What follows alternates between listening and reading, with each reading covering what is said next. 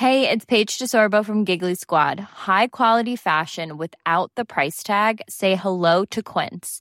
I'm snagging high-end essentials like cozy cashmere sweaters, sleek leather jackets, fine jewelry, and so much more. With Quince being 50 to 80% less than similar brands. And they partner with factories that prioritize safe, ethical, and responsible manufacturing. I love that. Luxury quality within reach. Go to quince.com slash style to get free shipping and 365 day returns on your next order. Quince.com slash style. This is Paige, the co-host of Giggly Squad, and I want to tell you about a company that I've been loving, Olive and June. Olive and June gives you everything that you need for a salon quality manicure in one box. And if you break it down, it really comes out to $2 a manicure, which is absolutely insane. It's also so easy to get salon worthy nails at home with Olive and June. The difference between how your nails used to look when you did them yourself and now with the Mani system is a complete game changer. The best thing about Olive and June too is it's a quick dry. Dries in about one minute, lasts for five days, and full coverage in up to one to two coats. Visit oliveandjune.com slash perfectmani20 for 20% off your first system. That's oliveandjune.com slash perfectmani20 for 20% off your first system.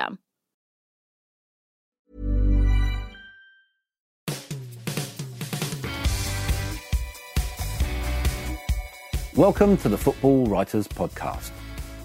My name's Mike Calvin. I'm joined by Dave Kidd of The Sun and Tom Hopkinson of The Sunday Mirror. 30 years and counting. Football didn't exist, according to some, in 1989. But surely Liverpool won't have to wait much longer for their first title in the Premier League era. They're eight points clear going into the international break, nine ahead of their logical rivals, Manchester City. It's on, isn't it? Yeah, I mean, I, I'm no doubt Liverpool in the league. They are they've, they've been relentless over the course of this whole calendar year, extraordinary. They are a team who are coming up the hill to their peak. Man City have got quite a few players that are over 30 now. Obviously, that we all know about the problem with Kompany. City would now have to win virtually every game to have a chance of beating Liverpool, and I do not see that consistency from them this season. Whether the appetite's gone slightly, I don't know. But Liverpool are an extraordinarily relentless team. They haven't lost a home game since April 2017. It's ridiculous. I was writing recently. Sam Allardyce was in charge of Crystal Palace. He was, a, you know, no one even remembers Sam Allardyce was ever at Crystal Palace. The last game Liverpool lost at home was against Sam Allardyce's Crystal Palace. I mean, that seems like ancient history, doesn't it? And obviously, they haven't lost anywhere for a long, long while now since Manchester City in January. You just cannot see them losing enough points now with this lead. I certainly can't see Leicester or Chelsea being consistent enough either to hold them in, even though they've done wonderfully well. So it's game over for me in yeah. November. Your City going into the break fourth, that's a symbol of underachievement more than anything else, isn't it, Tom? What strikes me as strange is how can a club with so many resources be thrown so out of whack by the loss of one player defensively, Laporte? Yeah, I'd stop short of saying underachievement because I think, you know, look, we saw City uh, X number of points behind at Christmas last year and they still went on to win the title. They still went on to do it 99 points, which was incredible. We saw what they did the year before. So I'd stop short of handing Liverpool the title at the moment. I'm struggling to see anyone else winning it, but stranger things have happened, haven't we? You know, we've seen teams have implosions mid season and other teams come up. I mean, what was it with City? 17 games winning sequence last year that, that took them to the title. And I still think that with Laporte, when he comes back, you know, he will make, as we've seen, he's made a, a big difference to their detriment in being out, but he'll make a very big difference when he does come back into the side. So I'm not going to write them off yet. I think, as Dave says, look, this is a side that now you suspect it needs freshening up. You know, they've got one or two players over 30. David Silva, we know, is going at the end of the season. So it's on Guardiola now to create another side. This side's done exceptionally well, though, and I wouldn't want to write them off as has beens anytime soon, and certainly not until April. if you're going to create a new side, by definition, that means two, maybe even three seasons. Mm. Do you think Pep will hang around for that long? No, I don't. I think we've seen, you know, even at Barcelona, he didn't last any longer than about four years. He's never going to be a Wenger or a Ferguson, not that anyone is these days, but he certainly isn't. Yeah, I mean, this could be his last season. There could be one more. I can't see him being there for the long, long term. I don't think there'll be a major rebuild. Maybe it doesn't need a major rebuild. It might need two or three players, but Kompany is missed badly in the dressing room and around the club. He's one of the great captains of the Premier League era. They miss him as a player because they didn't replace him, and then Laporte got injured. They miss him as a character as well. I think. I don't think with Kompany around the, the sort of performances, you know, against Norwich and Wolves when they got beaten would have been acceptable. You know, he was such a good influence on the whole club, even when his bones were starting to creak. He still came in and played a lot of that running. And they knew it was happening before the summer that Stones had, were completely fallen off a cliff form wise. He's got issues. And Stones, knowing Stones was in that place at the end of last season and having lost Kompany, not to replace him was criminal, really from them. So strange oversight when you've got so much money to spend, not to plug that hole. That's obviously come home to haunt them. I also think though that they were the first team for ten years to retain the Premier League. It's grueling, and to retain it is remarkable. Mm. To win three in a row, has anyone got that amount of hunger? Because it's such a relentless league. There really aren't any easy games in that league, as mm. City showed by losing to Norwich.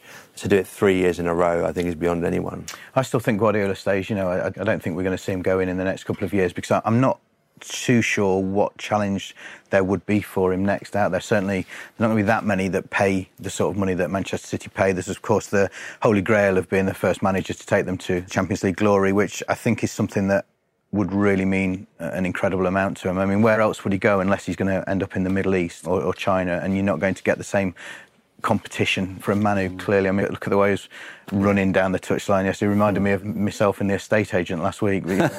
He's, you know, just, just the passion that he had is quite phenomenal. But isn't, is, that, is that passion or is that a sign of stress? Because he does put both. a lot of stress on himself. Yeah, it's, it's both. But, you know, if you don't care, there's no point carrying on. But that to me showed that he does still care, and you know there is still the drive there for him to achieve with City. And I, I don't think we'll see where he exhausted himself with Barcelona, he exhausted himself with Bayern Munich, or it felt that three years there was long enough. I think with City, I just get the feeling that he perhaps thinks maybe there is a five, six, seven year project. I'm not talking Fergie Wenger. Yeah. Wenger I, could, I could see City winning the Champions League this year because I think mm. you know I mean, Spurs lost 20 games last season in all competitions and, and got mm. to the final. I mean, City are well capable of winning it. There's not a really outstanding side in Europe this year. And uh, last year, City won more than anything is a Champions League. What Liverpool won more than anything is a Premier League. And neither of them have got one. And they got each other's sort of favoured prize last year. I think this year they could both winning the one they really want. I could see City doing that.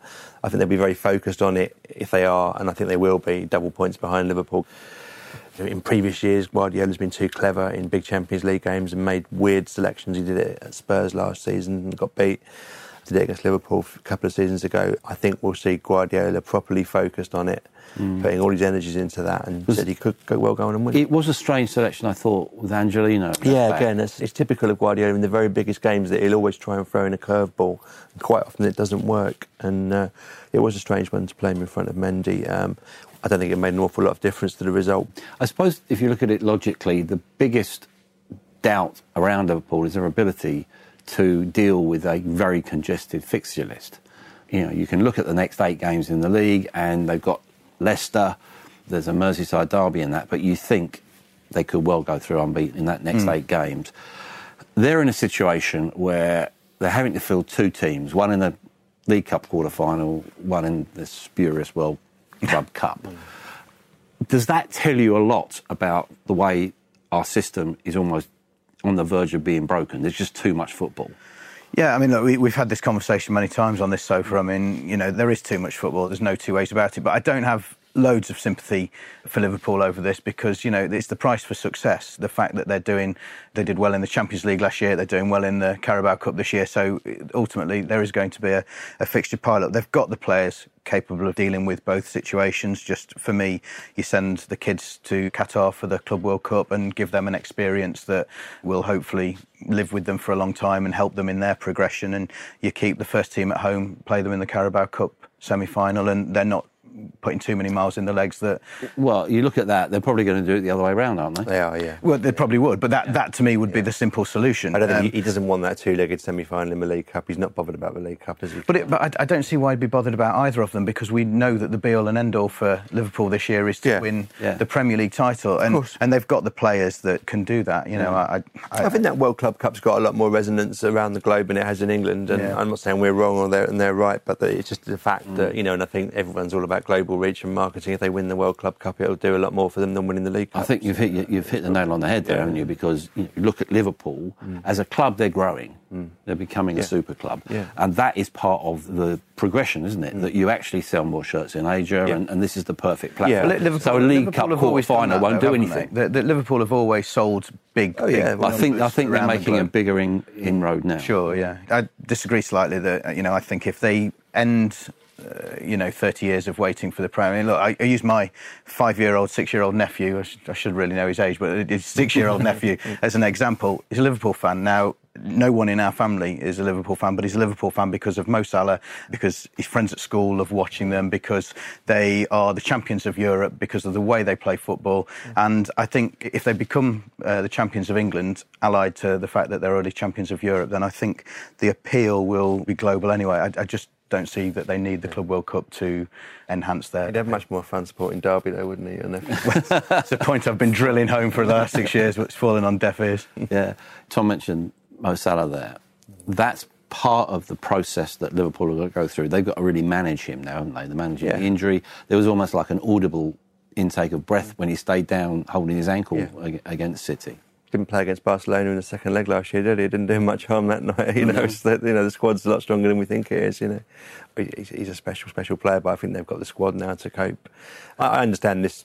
The League Cup and the World Club Cup is is a, is a weird time for them, but I don't think either. I don't think they're going to be too bothered about winning either of them. You know, they'd obviously prefer to win the World Club Cup, as we said, for commercial reasons. I think they've got the squad to do it. I think when you when you know, I think they were without Salah and Firmino for two of the front three were missing for the Barcelona second leg. They were three 0 down. No one gave them a hope, and they and they blew Barcelona away. One of the greatest performances we've ever seen from an English club side.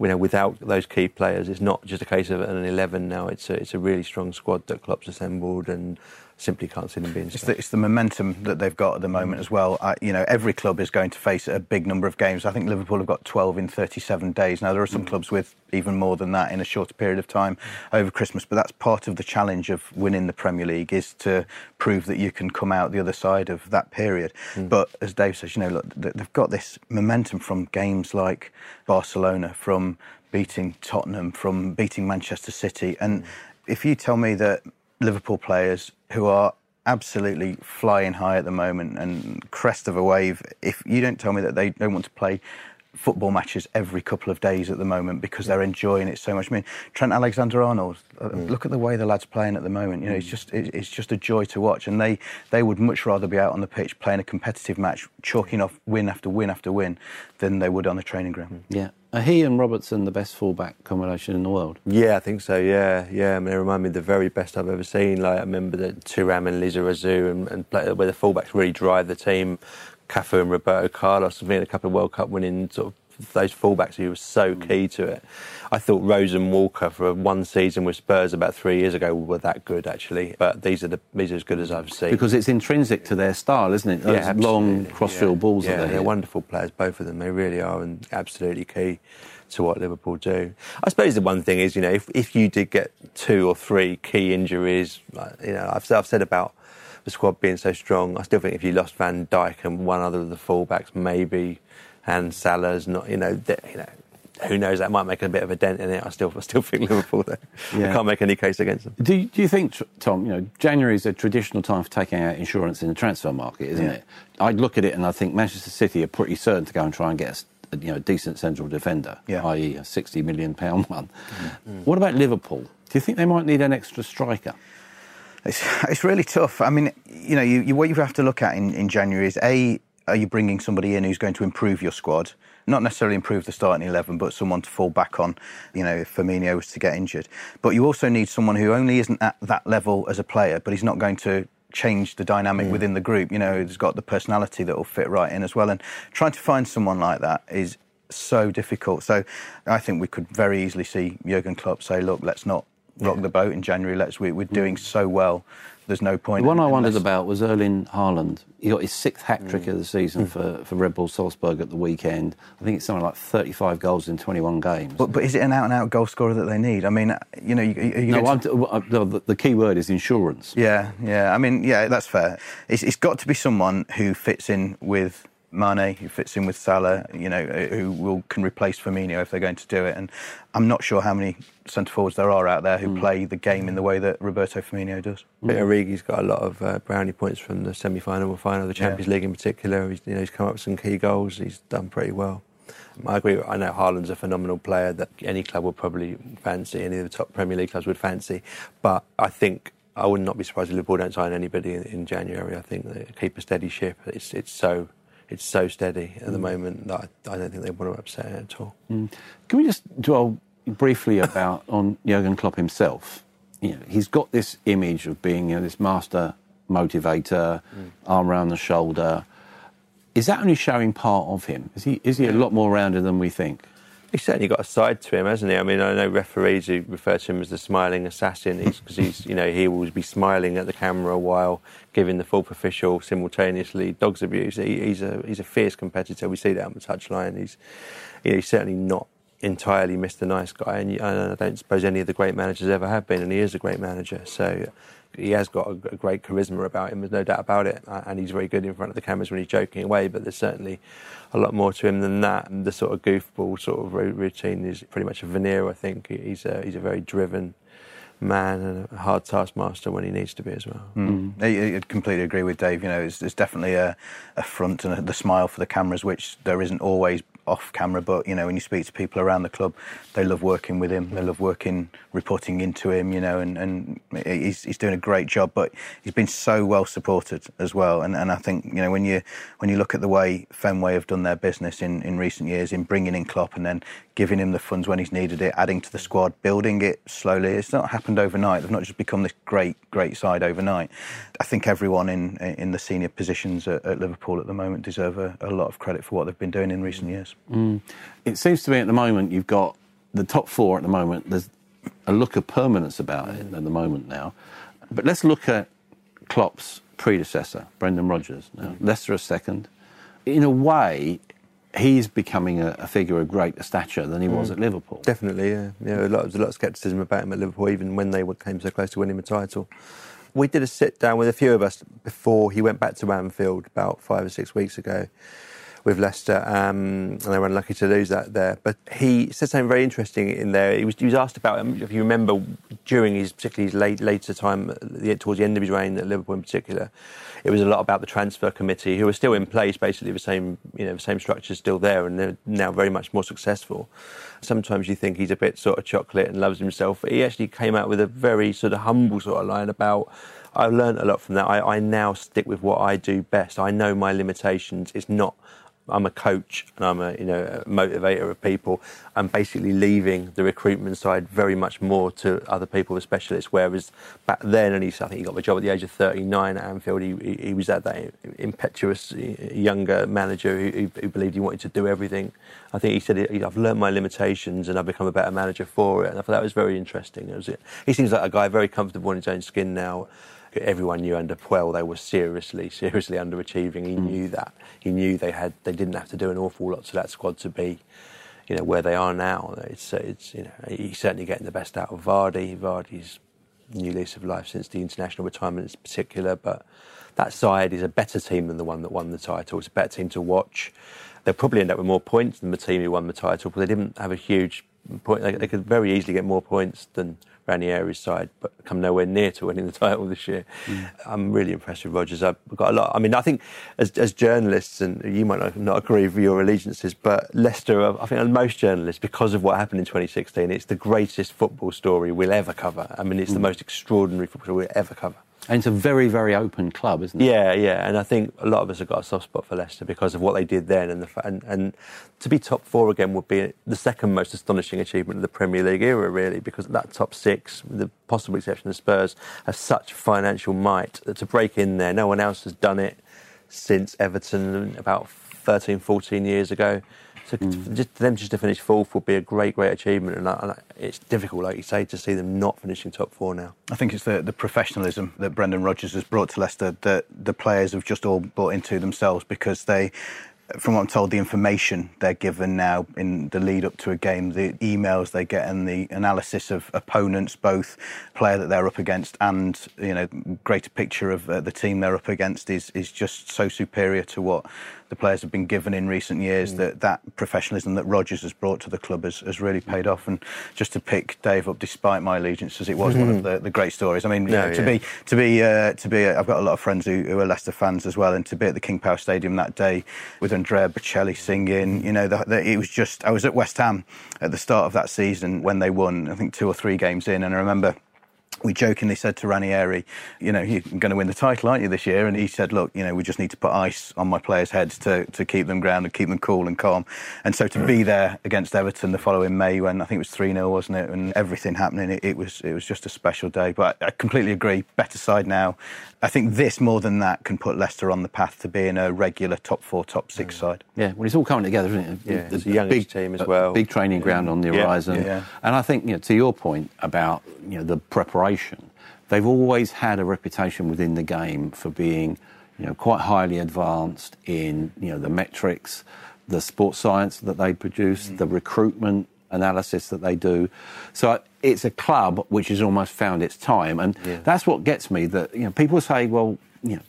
Brendan Rodgers or some of his leading players, they'll go to a bigger club soon. Well, why do they need to? No, I don't think they do now. I think Leicester, are, having done what they did three years ago, if they can get in top four of a season, I think they will then yeah, the big six could be actually broken up or they could become the big seven or whatever. The dynamic, which has been the big six, has been the big six for quite some years now, a decade probably. Mm. And I think Leicester are going to break that up for the long term. I don't, you know, particularly if Rodgers stays. I mean, there was a lot of controversy over, uh, you know, we we can be a bit sniffy about Scottish football, but there's a huge amount of flack, didn't he, when uh, when he left? They were going for the treble at Celtic, and he left, you know, mid-season to go to Leicester. So he has got that ruthlessness of ambition. So you wonder whether if Arsenal comes up very soon, would he be interested? I don't think at this point, no, because I think he's done such a, such a good thing this season. But mm. he's often, he's always been talked about as a potential Tottenham manager, and, and, and, maybe who knows Man United or something one day. But he's in that. He's, he's really proving himself now. There was always a lot of scepticism that it was just like a you know a very nice smile and, and, and not necessarily you know not not saying everyone knew he was a bright guy, but I'm not sure if people were convinced that, that, he was as good as he thought he was. Now I think they are becoming convinced that he's, mm. he's a top manager. You're at Chelsea on Saturday, yeah. Tom.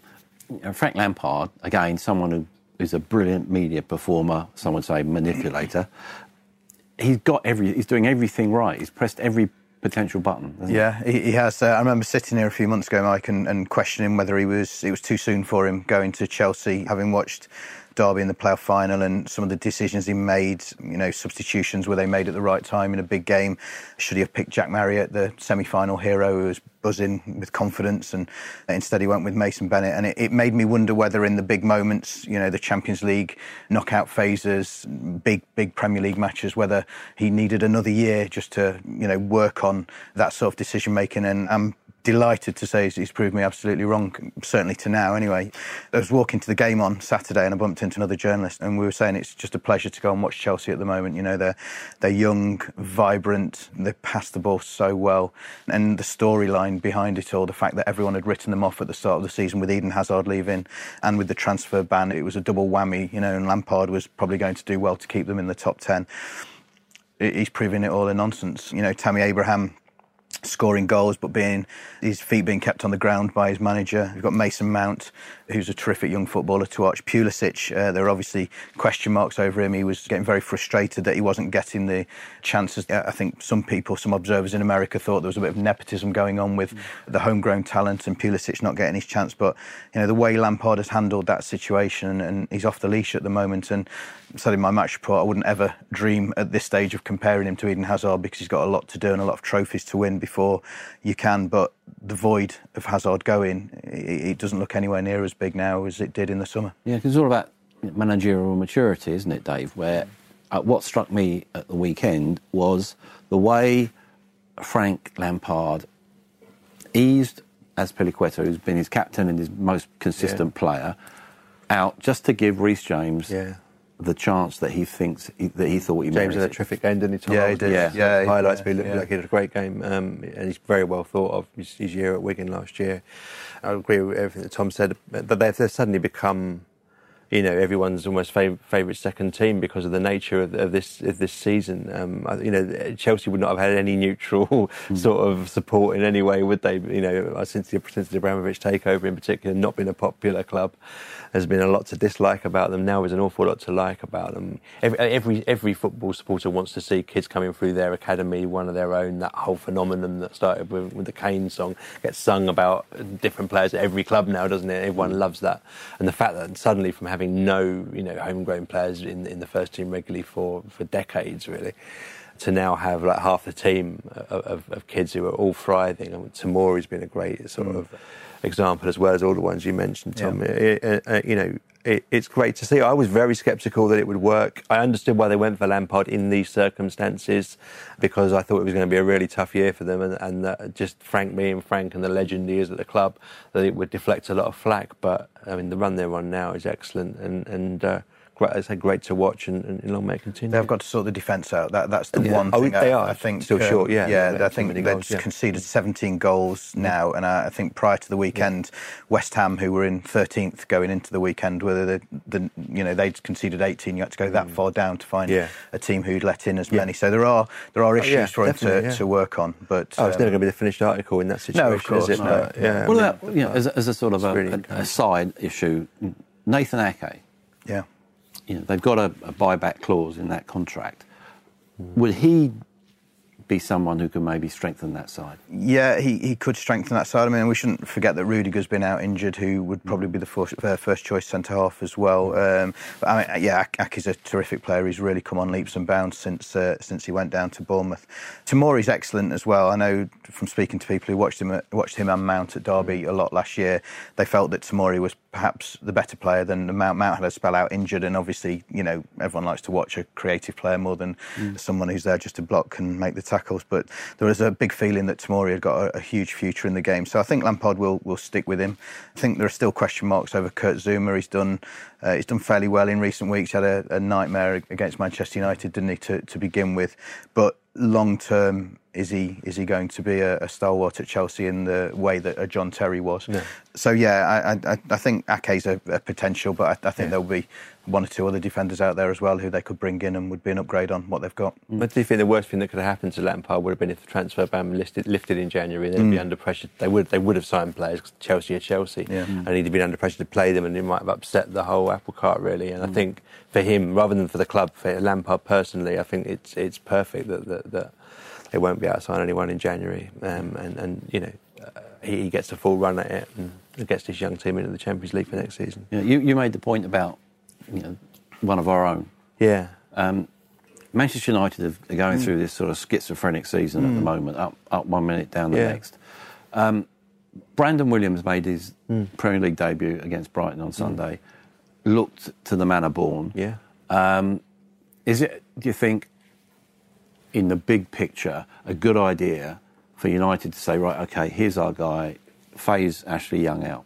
Yeah, I, mean, I think I don't, I don't, know how long Luke Shaw's out for, but it'll be a different. I mean, I agree in terms of the short term. Yeah, I mean, Shaw was very good last year. Um, seemed to suddenly be coming into his own, didn't he? But I mean, Williams looks looks like a player worth persevering with. I think for United, I don't see them getting anywhere near the top four in terms of points this year. They might they may finish fifth or sixth. I don't think they're going to finish that close to the top four. I think that they need to Uh, and I think to some extent he is taking a lead from the, from Chelsea, this youth phenomenon at Chelsea. United are going down a similar path.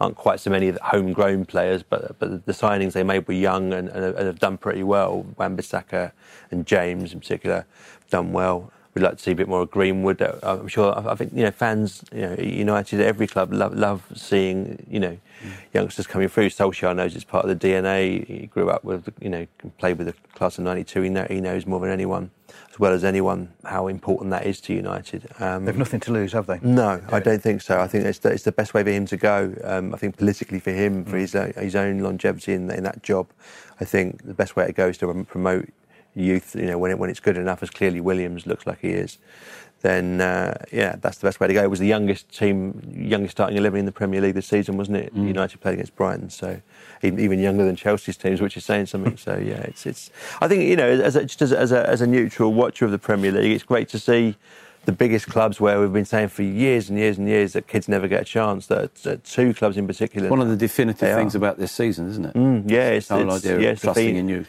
It's a theme of the season, definitely. Chelsea and United in particular. Emery's done it with a few players at Arsenal as well at times. It's not going well for them at the moment, but there has been, you know, Yeah, when, more of an when emphasis. Willock's, on youth, Willock's yeah. come in and looked good whenever I've seen him play Yeah. as well. So there, yeah, there are green shoots there, but whether em- whether Emery will be there long enough to, uh, Yeah, No, I don't. More of that later. Yes. If you look at you know, the success stories this season, um, you know, all successful teams have a certain chemistry about them. Yeah. Sheffield United, I think, robbed by VAR, and I don't really want to get into a VAR debate because it, we do it every week, and it, it gets even worse every week because they're still making it up as they go along. But if you look at that performance against Spurs, okay, they're still not beaten on the road this season, Sheffield United. This is a team where if you looked at on paper, you'd think relegation candidates here. Does that then point to the manager? Talk to me about Chris Wilder and what a job he's doing. It points to the manager, uh, it it points to the players, it points to everyone behind the scenes at the club as well, and, and the way they've brought everyone together. I think what, what Wilder did that was very clever in the summer is he, he put the word out to agents that he wanted to go down the Burnley route of recruitment. He wanted an English core in the team because he felt that that was the way that Sheffield United, he, with their identity, uh, were going to make enough points and get enough points to, to stay in the Premier League. And I think it was very clever recruitment over the course of the summer. And um, they're they're just, I think they, they look like a classic team who, whereas you look at Norwich and you think that maybe they've been overawed by the bigger picture. It looks to me like Wilder really has done the old cliche of breaking it down one game at a time. Look, lads, it's 90 minutes, 11 of us against 11 or 14 against 14 by the end of the match. Let's just take it as each game comes and not get too carried away with how badly we did one week, how well we've done the next week, and, and that sort of pragmatic approach from, from Chris Wilder is completely paying off at the moment. And, and I, I don't think any of us would have sat here at the start of the season and said that we, a, a third of the way through it, would be thinking that they were the, one of the joys to watch. But but they they are a real pleasure to watch at the moment. You know, they play some entertaining football. They get stuck in when they need to. It's it's he's doing everything right. Because there's a lot of nonsense spoken about them being a lumpet team. Yeah, they're not. Are? You know, they score a 23 Yeah. pass goal at the So- weekend. Yeah, absolutely. No, we almost assumed that, but it's not the case at all. I think um, Wilder's a great story in the way he's come up from non-league and throughout all, through all the leagues and had success at every every tier of English football basically, and uh, really proved himself. And, and I think, you know, that he more than anyone. I mean, people were saying it's it's great that Lampard's got got the chance to show what he can do for English English managers, which who have been underrepresented for so long. It's not really about Lampard because he's such a big name and he, and he was a club legend. That's why he got that job. Even though he's doing very well now, that's why he got the job. Wilder's the one who's the real sort of role model for English managers, isn't he? To come up through every tier and they are, you know, a joy to watch. I can't think of the promoted team I enjoy watching more. I mean, Wolves were probably the best promoted team we've had in the Premier League era, but it was very different. The Mendes link and the Fosun money, uh, you know, that they, they were they are they, they continue to be very good to watch. But Sheffield United, as a, as a, promoted team who haven't invested stupid amounts of money, are, are, are a joy, and they're not. You know, and they have, obviously they have got a lot of in, in common with Burnley, as you said, but they don't play like Burnley at all. I mean, you know, I, you don't really want to pay to watch Burnley, unfortunately. Sheffield United are, are, are far more enjoyable. And you mentioned uh, Wolves there, uh, Tom. Uh, it looks like they're getting into their stride. They had problems with the Europa League early Yeah. on, haven't lost since mid September. Nuno is another manager who gets the best out of people. Yeah, he does. Yeah, uh, clearly knows what it's like to be in a dressing room, knows what it's like to be a player, and how, as a player, you want treating by He your looks manager. a bit scary, doesn't Uh, he? it- he, he's, he's got that in the locker. You know, he, he, he can be very, very charming with us in the press when we deal with him, but he can be absolutely at the opposite end of the spectrum when he wants to be as well.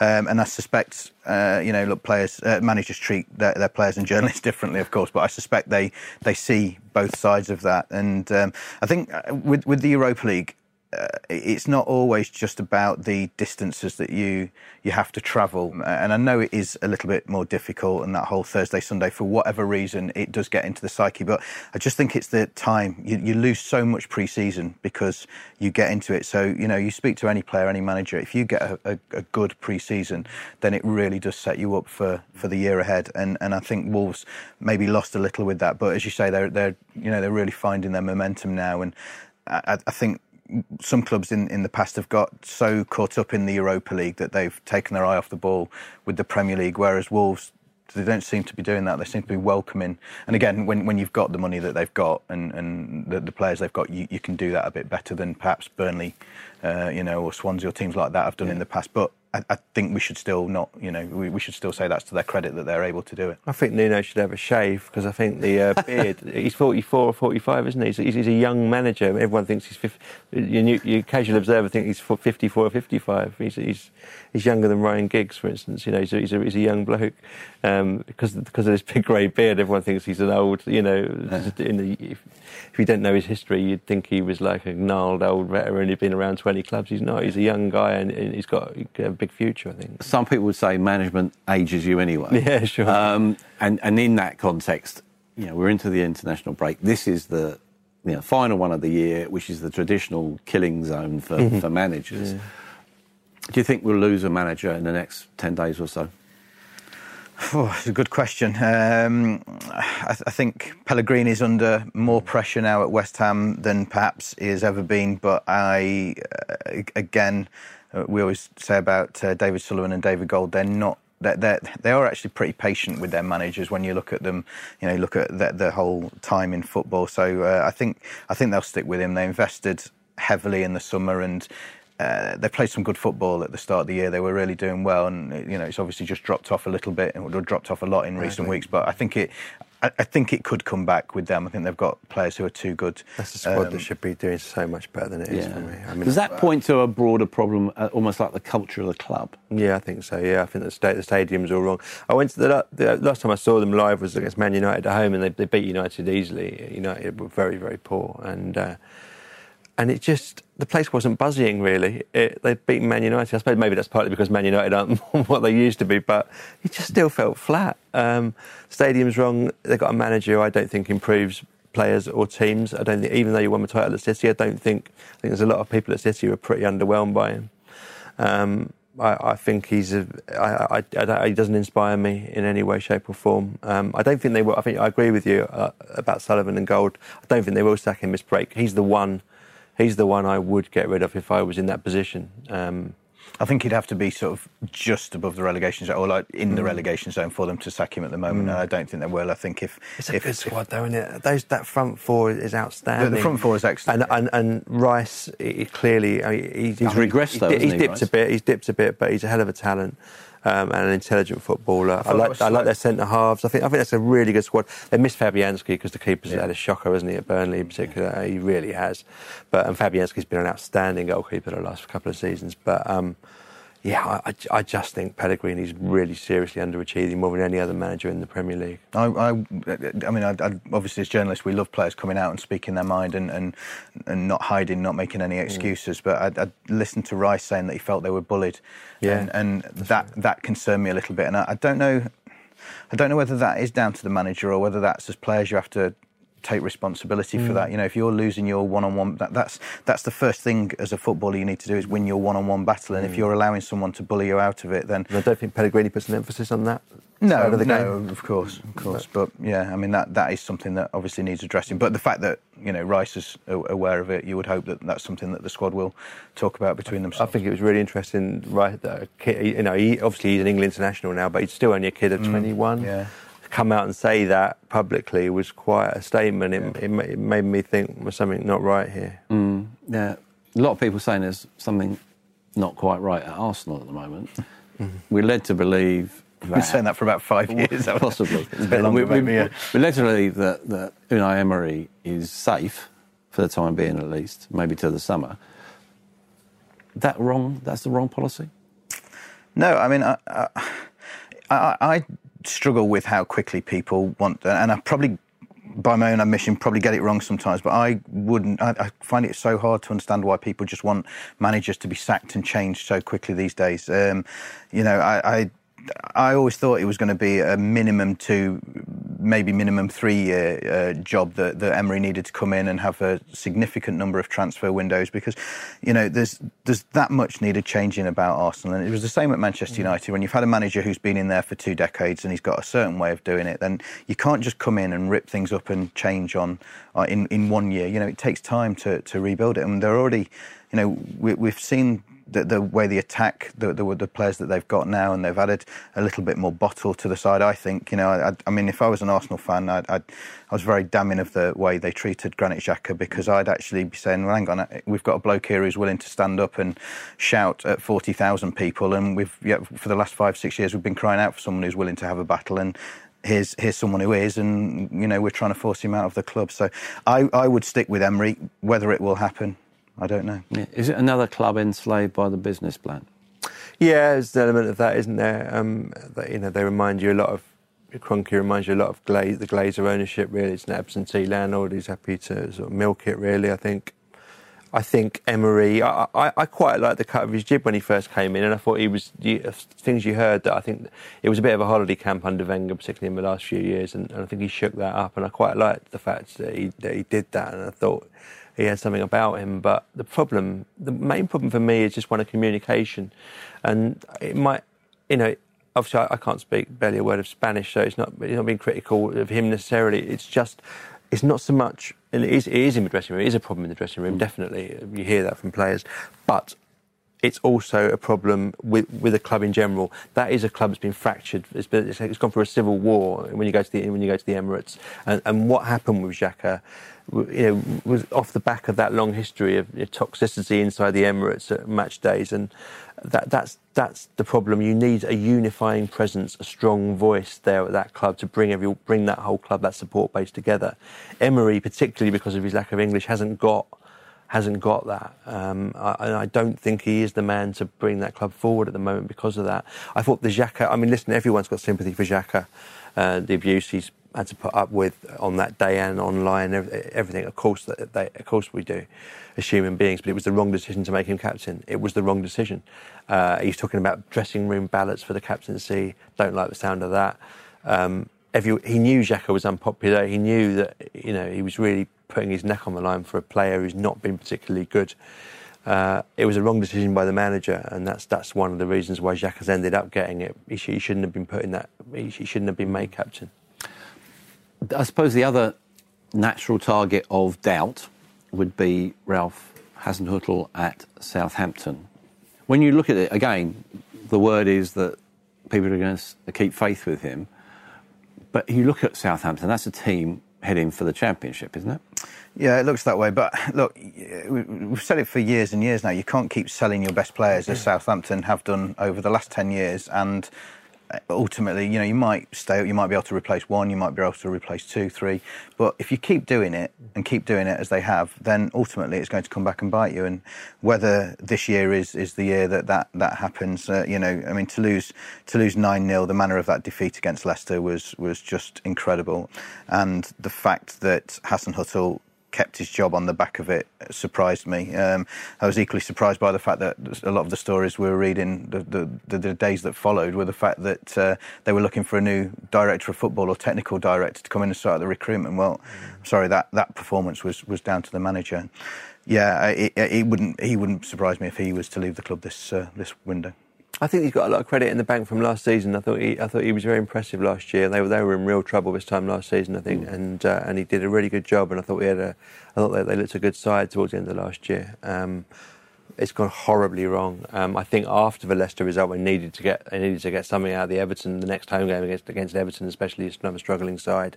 That's a really bad defeat for him. That's you know that it was it was almost that more than the Leicester result, which is almost in some ways freakish. Obviously, it was an absolute nightmare for them, but they lost a player early. It, it, it, it was I was going to say it's one of those games. It's not one of those games because it's never happened before in the history of the English top flight. Uh, that team was won nine 0 away from home, but uh, I, I, think it.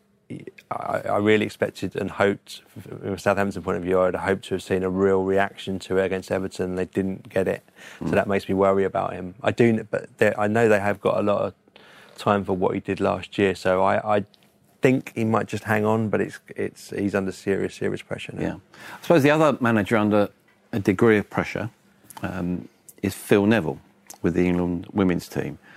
Massive weekend for the women's game, record crowd at Wembley, um, a defeat at uh, in, in injury time or very late in the game, which probably posed a lot more questions than it provided answers.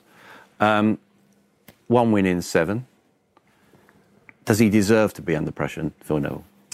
Um, uh, with one win in seven, inevitably he deserves to be under pressure. I mean, every every manager would be uh, with with those sort of statistics. I think, uh, you know, as Dave said about Ralph Hasenhüttl, there's a lot of money in the bank or, or, stock in the bank for, for Phil Neville for everything uh, he's done over the last couple of years with the side. But um, yeah, I mean, it, it's it's absolutely uh, hard, hard times for him at the moment. I mean, I know the players uh, are coming out and, and, speaking of their support for him and, and crediting everything he's done, but.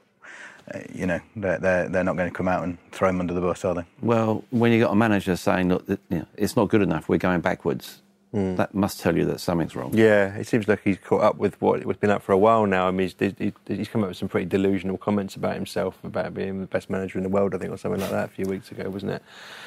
I've never been convinced by Phil Neville. There was some bizarre mutterings that he could end up, you know, when things were going better with the, with the women's team, that he could end up succeeding Southgate, and that, that filled me with some dread. And at least that will be off the agenda now. Um, but uh, no, this I think when you the, the women's game is, is, is is having such a boom, and it's great to see Wembley fall, uh, fall for it.